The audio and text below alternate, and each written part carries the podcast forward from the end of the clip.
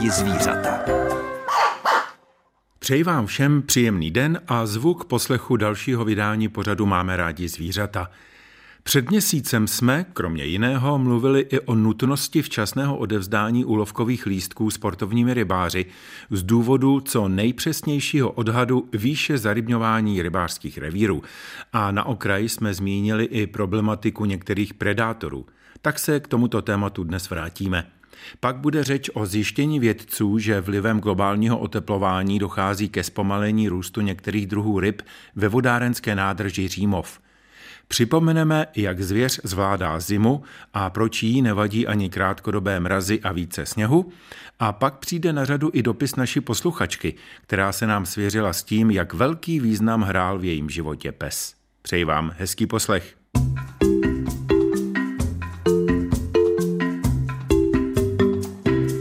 Už je to hodně let, co si sportovní rybáři, v tomto případě mám na mysli Český rybářský svaz, ale i společnosti zabývající se rybničním hospodářstvím, stěžují na negativní důsledky zvyšujících se početních stavů tzv. predátorů. Ať už se jedná o provrtané hráze rybníků a břehy toků, sítí různých nor, nebo i zbytků ryb zabitých vidrami a podobně. A právě u tohoto druhu jsem začal povídání s jednatelem jeho Českého územního svazu, Českého rybářského svazu Jiřím Markem. Vidra říční je opravdu tady v té lokalitě velmi, velmi, velmi hojná. Je to smutný, jdete po břehu a před váma ještě se klepe zakousnutý kapr, protože jste právě tu vidru vyrušili z, vlastně z hostiny. Ona je potvora, ona má nejradši takový ty měkké části, takže ona začne tím, že podkousne vlastně pod žábrama, vyndá srdce, že jo, no, začne nějak měkký tkáně, no a samozřejmě eh, jestliže má možnost, tak jde a chytne si dalšího, když tam ta ryba je. To vidíme i, když vysadíme pstruhy duhové, do některých pstruhových revírů, tak se nám při návštěvě stane, že tam přijdeme a on je tam vyřádkováno 20 pstruhů na břehu, Říkáme, co, se, jako, co to bylo, tohle to. No samozřejmě, všichni jsou takhle podkousnutý, vyžran, no a zkrátka dobře, říkalo se, že jediný tvor, který loví pro zábavu, je člověk, ale musím to dementovat, vydrat patří mezi ně a loví taky pro zábavu. Jo, takže kdyby chytla to obstruha, zbaštila ho, tak dejme tomu super. No ale co ten zbytek, ten tam skně, no dobře, přijde někdy nějaký jiný dravec a zbaští to, ale je to samozřejmě škoda na těch rybách, který vlastně horko těžko vysazujeme vlastně z peněz eh, rybářů za povolenky. No a když jsme ještě u těch predátorů, nebo když to řeknu, tak samozřejmě eh, vidra ještě tak nějak, jakž takž, i když je přemnožená, máme tady kormorána. Toho bych asi vyzvedl na první místo. Zhruba před 40 lety jsem se díval na kormorána v zoologické zahradě, tak jsem říkal, že to je krásný dravec a tohle. No a netušil jsem, že prostě uteče několik desítek let a my tady budeme nešťastní, co se týče kormorána, protože když se podíváme na to, tak kormorán je dneska živočich, který obsadil absolutně celou planetu, od Jižní Ameriky, Tunis, Skandinávie a je pořád chráněný. Je pořád chráněný a tady je takový, řekl bych, trochu kostnatělá ochrana přírody. Jo, už to dávno není, aby to byl chráněný živočich. Já sice chápu, když bude vyřazený, tak nebudou moc dostávat eh, náhrady škody za kormorána a podobně, jo, ale mm, prostě pokud se do budoucna s tím kormoránem něco neudělá, tak už oni vlastně v řekách ryby nebudou. U toho kormorána je největší zlo, že on vlastně jak loví v hejnu, tak on vám vletí do řeky, jo, vytvoří takovou rojnici a osobně jsem to zažil.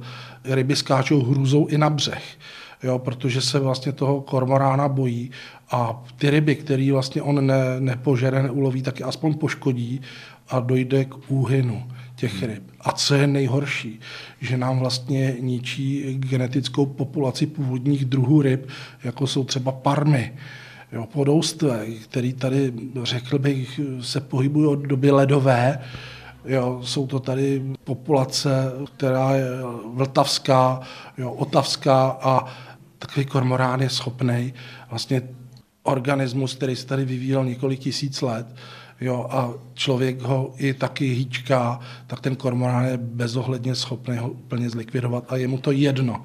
Jo, takže tohle to mě mrzí. Takže když to takhle řeknu, tak my dneska máme někde průmyslově zdevastované revíry, no, což je, dejme tomu, nějaký ten chemický průmysl, zemědělství a podobně, ale pak máme revíry, které jsou ekologicky zdevastované, což je špatně, řekl bych, neřízená ochrana vlastně některých živočichů, který už dávno neměli být chráněni. Dobře, to je kormorán, ten už tady delší dobu dělá nějaký problém. Jsou, řekněme, v posledních letech eh, zaznamenáni jakoby novější predátoři, kteří vám jako rybářům, teď nemyslím jenom sportovním, mohou dělat a dělají určité problémy? No tak je to pravda. Ornitologové měli obrovskou radost, když se objevil morčák. Mm.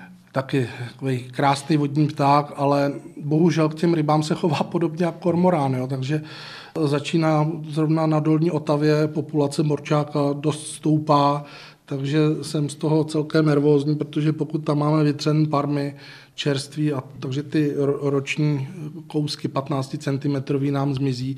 A poznáte to, když jdete na kontrolní odlov eh, s agregátem, třeba když eh, hledáte generační ryby, tak lovíte buď jedince do 10 cm toho druhu, a potom až jedince, kteří mají přes půl metru. Ale ten interval mezi, což jsou vlastně ty nejvíc reprodukce schopné ryby, tak ty jsou vlastně zničeny kormoránem a i tím morčákem. Takže je to škoda a já to cítím a mrzí mě právě, že člověk chrání vlastně všechno, co vidí. Jo? Takže každý ptáček je chráněný, všechno je to, ale bohužel pod tu vodní hladinu vidět není. Jo? A tam jako lidi prostě obecně říkají, tam nic není a podobně. Průšvih potom nastane, když dojde k nějaký katastrofě typu otrava, jo, a pak se stane, že tam vyplavou exempláře ryb, na který samozřejmě uhynulí který prostě nikdy v životě neviděli a říkají, to není možné, že takovýhle ryby tady byly. Jo, ježiš, to je škoda. Vemte si Bečvu, tu katastrofu, která tam nastala. Taky tam rybáři říkali, chodili, že tady nic není a podobně. Až když se stal tenhle ten průšvih a tam několik tun, desítek tun ryb se vlastně odváželo, takže oči propláč. Musím se zeptat na bobra. ano, bobr, bobr, to je z hlediska eh, rybářského, že by nám bobr škodil na rybách, eh, to se neděje. Protože to, to všichni víme, že bobr se živí vlastně okusováním eh, dřev, kůry dřev, jo, tím, se, tím se živí. No, ale On teď poslední dobou je poměrně expanzní, je poměrně plodný. A když jsme před pár lety slyšeli Jižní Morava, Bobr, Dačicko, Morava, pak ještě začal na Šumavě nahoře, kde No ale my máme dneska bobra i tady v Boršově. Jo, takže zrovna včera mi volal pan starosta a říká, já si s tím nevím rady. My ráno vstaneme a máme pokácen stromy na cyklostezce. Takže to je samozřejmě velký problém, protože bobr to je stavitel, od jak živa. Jo, on má prostě svý teritorium, snaží se živit, živí se tím, že vokusuje kůru, strom si pokácí, okouše ty mladé výhonky, samozřejmě nechá ho ležet. Náš bobr teda žije tady v norách, v březích. Není to naštěstí ten typ eh, severoamerického mhm. Bobra, který eh, vytváří ty obrovský bobří hráze, protože kdyby ten tady byl, tak už se dneska dočkáme toho, že máme Lipno 3 nahoře na Šumavě ale je to zkrátka bobr, který nám jde po toku. No a i na Otavě loni eh, nad pískem mi chlapi říkají, hele, tady něco píská v břehu, to je divný. No a samozřejmě bobřice vyvedla mladý, jo, takže teď je otázka, kdy už eh, bobr bude na Orlíku jo, a jakým způsobem se dál bude expandovat. Takže ten bobr nám ničí tu, dá se říct, zase krajinu v okolo a přetváří. Jo, takže v tomhle směru Máme problémy jako rybáři, kteří mají i rybníky.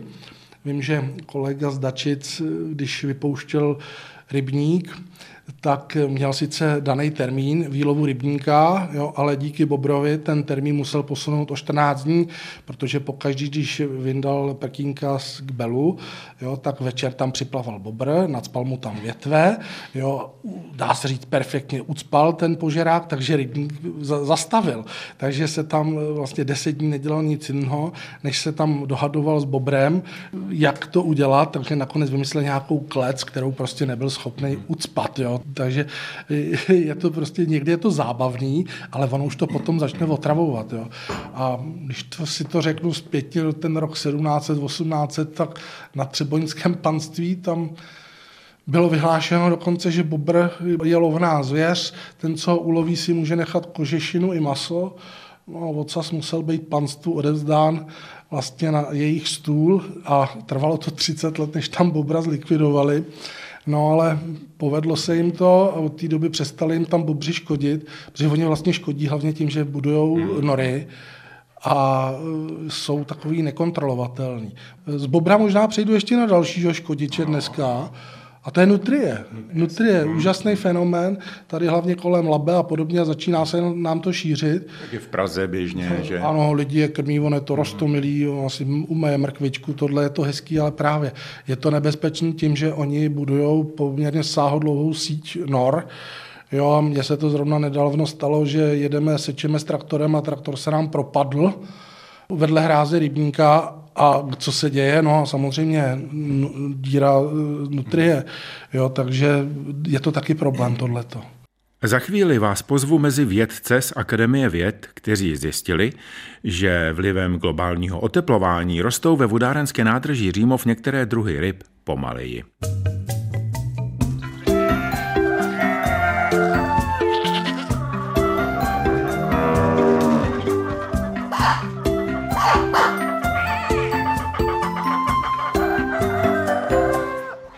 Před časem jste mohli ve spravodajství Českého rozhlasu České Budějovice slyšet zprávu o tom, že jeho čeští vědci zjistili, že ve vodárenské nádrži Římov dochází vlivem globálního oteplování ke zpomalení růstu ryb.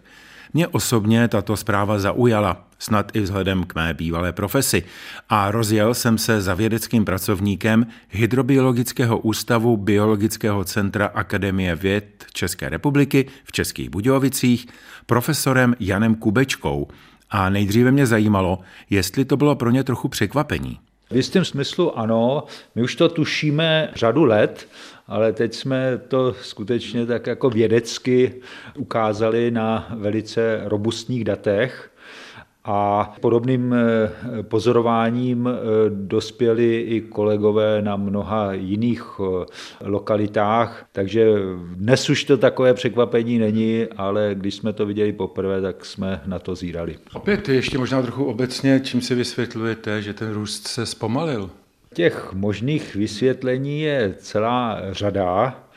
V podstatě mluví se o tom, že v teplé vodě není vlastně příliš výhodné jak si být velkým organismem, zejména z hlediska zásobování kyslíku, ale je také možné, že v případě těch našich nádrží do toho zasahuje skutečnost, že tam je vlastně omezené množství živin a omezené množství hlavně té rybí potravy a když se ta voda otepluje, tak ty ryby mají rychlejší metabolismus, větší spotřebu a ty potravní zdroje jsou omezené. Takže pojďme k tomu, jak ten výzkum konkrétně probíhal. Zajímalo by mě, vy jste říkal, že to bylo na docela robustním vzorku, to znamená, kolik jste nalovili, jakým způsobem se pro tento výzkum takové ryby loví, na kolika místech v nádrži a co jste u nich zjišťovali. Tak těch otázek je hned několik. Tak eh, měl bych říct, že Římovská nádrž je pro nás takovou eh, skutečně zkušební laboratoří, kde vlastně zjišťujeme, jak studovat nádrže a jezera. Ona má šikovnou vzdálenost od eh, našeho pracoviště a má také šikovnou velikost, to znamená, že není ani malá, ani velká a proto vlastně pro náš stát, případně i pro zahraniční kolegy na té římovské nádrži vyvíjíme a zkoušíme vlastně přístupy, jak eh, studovat ty eh, rybí společenstva tak, aby jsme nic důležitého nevynechali a rozuměli jsme tomu systému jako celku. On je to vlastně poměrně složitý, trojrozměrný systém, je tam přítoková zóna, že jo, prostřední část, hrázová část, jsou tam eh, různé hloubky, různé eh, poměry vlastně teplotní a kyslíkové a ryby na to samozřejmě reagují, takže v různých částech, v různých těch objemech té nádrže eh, žijí jiné druhy, jiné velikosti a tak dále a my se snažíme snažíme vlastně jak si pojmout všechny, to znamená, aby jsme rozuměli celé ty dynamice, co se nám tam do toho systému jako vstupuje, co se nám tam líhne, co nám tam přežívá, co nám tam naopak teda odumírá a mizí a jak rychle to mizí, jak rychle to přibývá na té velikosti, to už se dostáváme k tomu růstu, a jaké ty procesy jsou pro formování toho rybího společenstva důležité. Teď už pojďme k tomu, jakým způsobem jste je lovili a kolik těch ryb celkově bylo. My děláme ten průzkum každého jezera trvá zhruba týden, kdy tam jako intenzivně pracuje řada lidí. Máme už na to takové schéma, kdy si vytipujeme ty důležité objemy, a z každého odebereme několik eh, vzorků, tak aby jsme tak asi tušili, jak, jaká je vlastně variabilita, ta proměnlivost těch eh, výsledků. Čili hlavní metodikou na římovské nádrži eh, jsou tenatní, případně vlečné a zátahové sítě.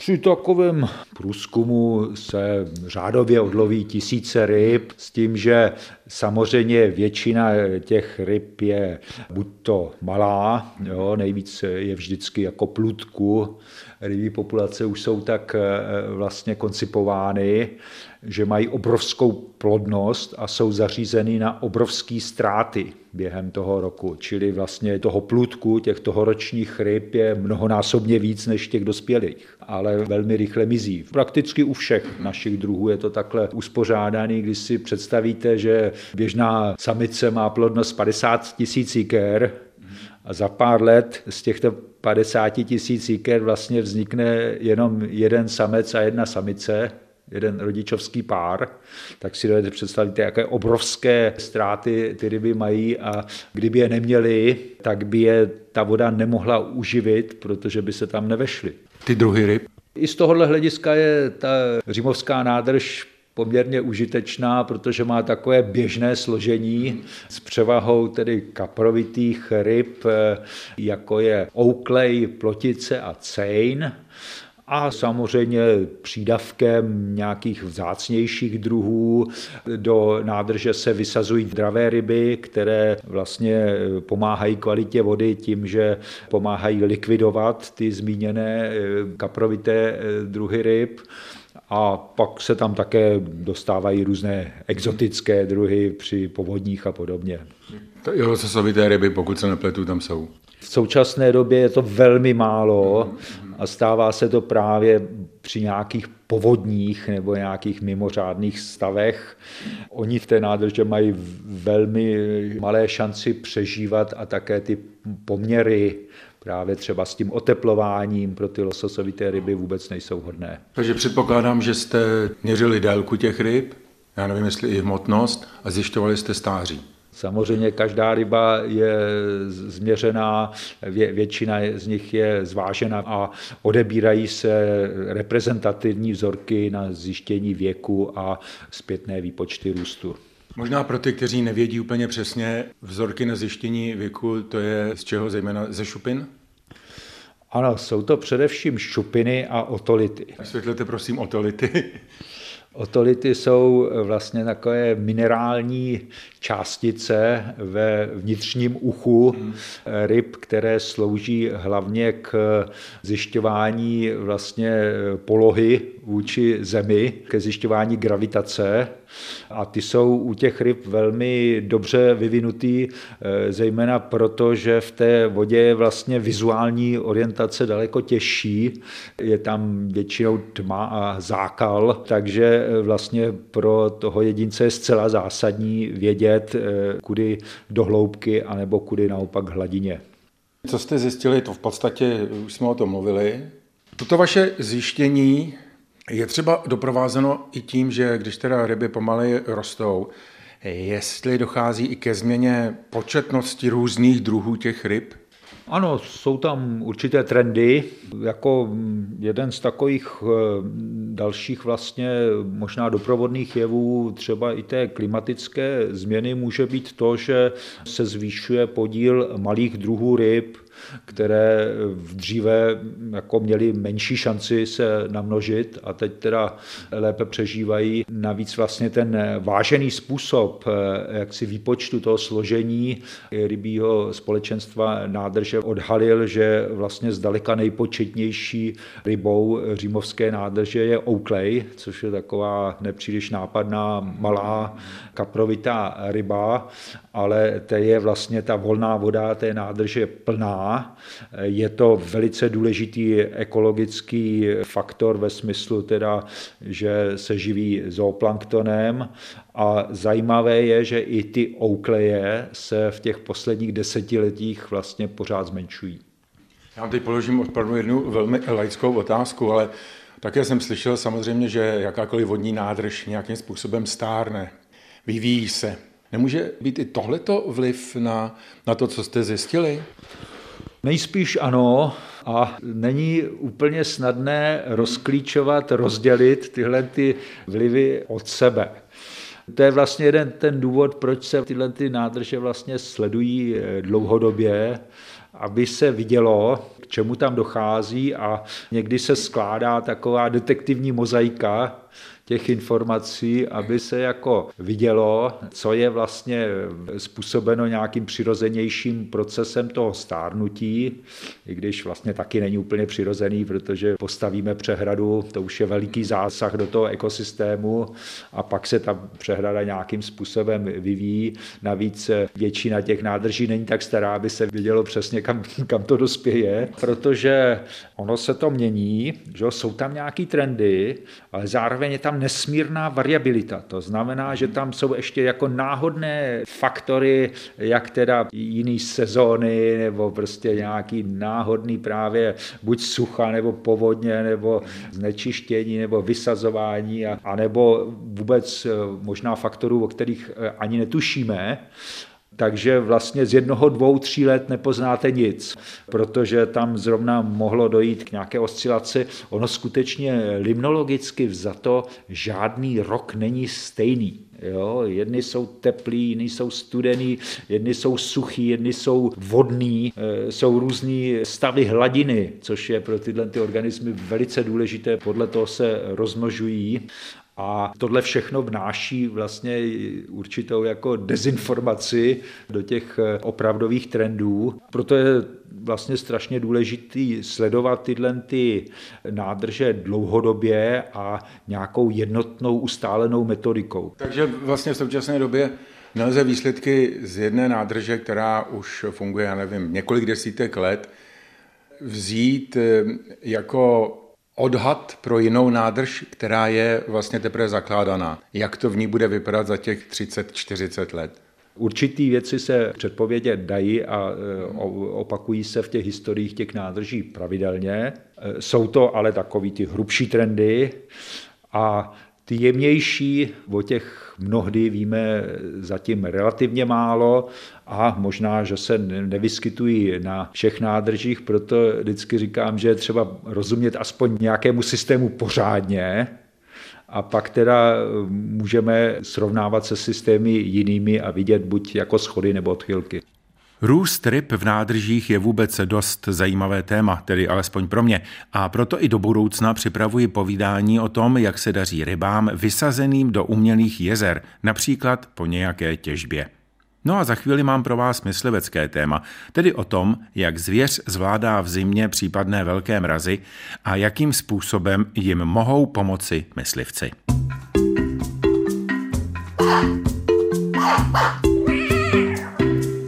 první polovině února jsme se museli smířit s mrazy, na které už v posledních letech nejsme příliš zvyklí. A tak mě napadlo, jak se s tím srovnává lesní zvěř. Myslíte si, že třeba trpí nedostatkem potravy a zimou obecně? Pokud byste si odpověděli, že částečně ano, tak můžete zůstat v klidu. Zvěř je vývojově připravena celkem dobře snášet takovéto podmínky. Ostatně se to teď dozvíte od mysliveckého odborníka a pedagoga Vladimíra Hanzala z Českých Budějovic. Zvěř v podstatě v tomhle období je evolučně adaptována na eh, klidový režim, takže se koncem léta v podzimním období se vybavila zásobními látkami, z kterých ona vlastně čerpá ta zvěř před zimu, protože díky eh, zkrácené fotoperiodě melatonin navodí vlastně klidový režim v metabolismu, sníží se tepová frekvence, sníží se tělesná teplota. Samozřejmě ta zvěř, zvěř přebarví přes srstí do zimní srsti, která má vynikající izolační schopnosti.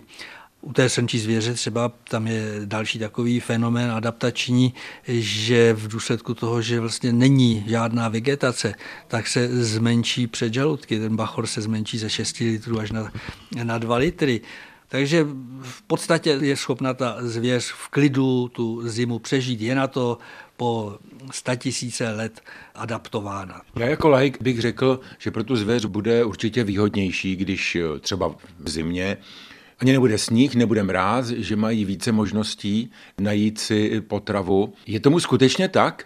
V podstatě ta sněhová pokrývka jim eh, vůbec nevadí. Pochopitelně, když jsou tuhé mrazy, tak je to energeticky náročnější. Jestliže jsou teploty okolo nuly, eh, v podstatě mírná sněhová pokrývka, tak ta zvěř přečká zimu bez nějakých problémů. Ani nespotřebuje mnohdy ty tukové zásoby, což v podstatě se potom pozitivně projeví na stavu lesních třeba kultur, protože ona ta zvěř, když vyčerpá tyhle ty energetické zdroje, tak teprve potom nastane doba nouze. Doba nouze nastává tehdy, když vyčerpá svoje energetické zásoby. To znamená, když ta zima bude tuhá, dlouhá, když bude 20 stupňů delší dobu, třeba měsíc, hodně sněhu, no tak samozřejmě potřebuje spotřebovávat dostat eh, tu energii z těch podkožních eh, rezerv, aby udržela organismus v odpovídající teplotě. Ale stejně tak dojde vyčerpání zásob, když je ta zvěř vyrušovaná, kdy lidé chodí hodně do lesa, kdy tu zvěř vyrušují. Je to takové velice složité. No ale myslivci jsou také od toho, aby nějak přispěli eh, k té zdravé výživě přes zimu. Co teda jim dávat a v jaké kvalitě? Musí to být eh, skutečně velmi kvalitní seno. A zase jsme u té adaptace. V minulosti, historicky, ta zvěř neměla nic jiného než tu suchou trávu, než ty letorosty, které tam byly. Podstatě jí to úplně eh, stačilo, takže myslivci by měli té zvěři předkládat pouze kvalitní seno a kamenou sůl. Já vedu myslivce a studenty k tomu, aby v podstatě nevymýšleli žádné eh, krkolomné eh, komplikace a skutečně se snažili eh, vycházet z toho, co ta zvěř přirozeně v přírodě měla, že nebyly žádné nadbytky jaderných krmiv. To je v podstatě fenomén posledních několika desítek let a už vůbec nedávat koncem zimy v tom předjaří jablka, řepu a tak dále, když to může zmrznout, když to může zhnít. Takže snažme se vycházet z toho, co ta zvěř přirozeně v přírodě měla. A poslední část povídání s mysliveckým odborníkem Vladimírem Hanzalem vám také zároveň prozradila, že případná laická pomoc zvěři v zimě, co se krmení týká, by měla být poskytnuta opravdu s rozmyslem, bez zbytečné snahy rádoby obohatit zvěři jídelníček ničím netradičním.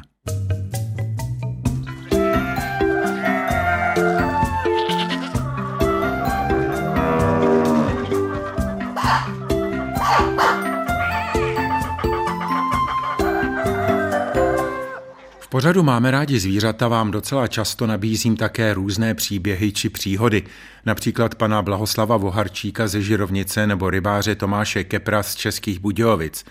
A občas vás vyzývám, abyste i vy poslali nějaký ten příběh, který jste zažili s různými zvířaty. A přednedávnem mi udělala radost posluchačka Eva, když mi poslala příspěvek, ve kterém prozrazuje, jak velký význam v jejím životě má pes. Jmenuje se novoroční dárek. Můj manžel byl muzikant a neustále mě bavil zážitky z hraní a bylo u nás prostě veselo. Pak náhle zemřel.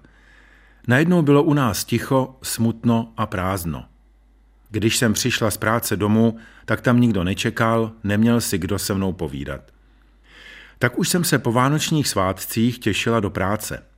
Najednou někdo zaklepal na dveře. Napřed vešel pan Hajný a pak můj syn Míra. Hajný nesl košík přikrytý umělou kožešinou. Postavili košík na stůl a oba dva se potměšile usmívali. Po chvíli se něco začalo v košíku hýbat a kňučet. Bylo to krásné, rostomilé štěňátko jezevčíka. Syn s Hajným ale najednou moc chvátali domů na Šumavu. Tak byl jezevčík se mnou v práci celý den. Když jsem jela domů z práce, přistoupil do výtahu pán v lesácké uniformě a ptal se mě, spí už s vámi v posteli? A já mu na to odpověděla, to by si mohl zkusit. Pán mi na to řekl, to si povíme za půl roku. Jezevčíci jsou tvrdohlaví a docíli, co si umanou. Od té doby, co jsem dostala jezevčíka, bylo zase veselo. Ráno jsem ho vyvenčila a když jsem přišla z práce, tak jsme šli spolu na procházku. Byl to můj nejlepší přítel. Mohla jsem si mu postěžovat, co se mi v práci nevydařilo, nebo naopak vydařilo. A mohla jsem před ním i plakat, ze stezku po manželovi. On jenom pokyvoval hlavou ze strany na stranu a byl lepší než kamarádky, protože jsem mu mohla všechno říct a on to oproti kamarádkám nikomu neřekl. Všude se mnou jezdil. Dala jsem ho do tašky, jenom hlavička mu koukala ven. Jezdil se mnou i na Šumavu za synem a dědou. Jednou při zpáteční cestě ze Šumavy jsem vystoupila z vlaku a nechala ho hned před nádražím proběhnout. A byl tam pán, který mi říkal, to bude hezký vlčák. Já mu na to odpověděla, to není žádný vlčák, to je jezevčík. A on mi na to odpověděl, chcete vidět, jak vypadá jezevčík? A vytáhl z kožené bundy černého, hladkosrstého jezevčíka, špagetku. Já musela uznat, že můj pes byl nějak krátký, zrzavý a chundelatý, ale byl to můj nejkrásnější pes. Můj přítel, se kterým jsem zažila nejkrásnější období svého života. Od té doby už uplynulo 25 let. Mám už čtvrtého jezevčíka a žádný se mnou nespí v posteli. A mohu za sebe říct, že jezevčíci jsou nejlepší psí kamarádi. A brázdí se mnou Šumavu křížem krážem. Oblíbenou procházku má na Vítku v Hrádek. S pozdravem, posluchačka Eva. A já tímto paní Evě moc děkuji a zároveň vyzývám i vás ostatní, abyste se osmělili a napsali mi nějaký ten zvířecí příběh. Stačí poslat na můj e-mail martin.hlavacek zavináč rozhlas.cz. Případně můžete využít i poštu a napsat mi na adresu Martin Hlaváček, Český rozhlas, Utřílvu 1, České Budějovice 370 01 a obálku označte názvem pořadu Máme rádi zvířata. Předem moc děkuji a teď už se loučím a přeji vám pohodový den.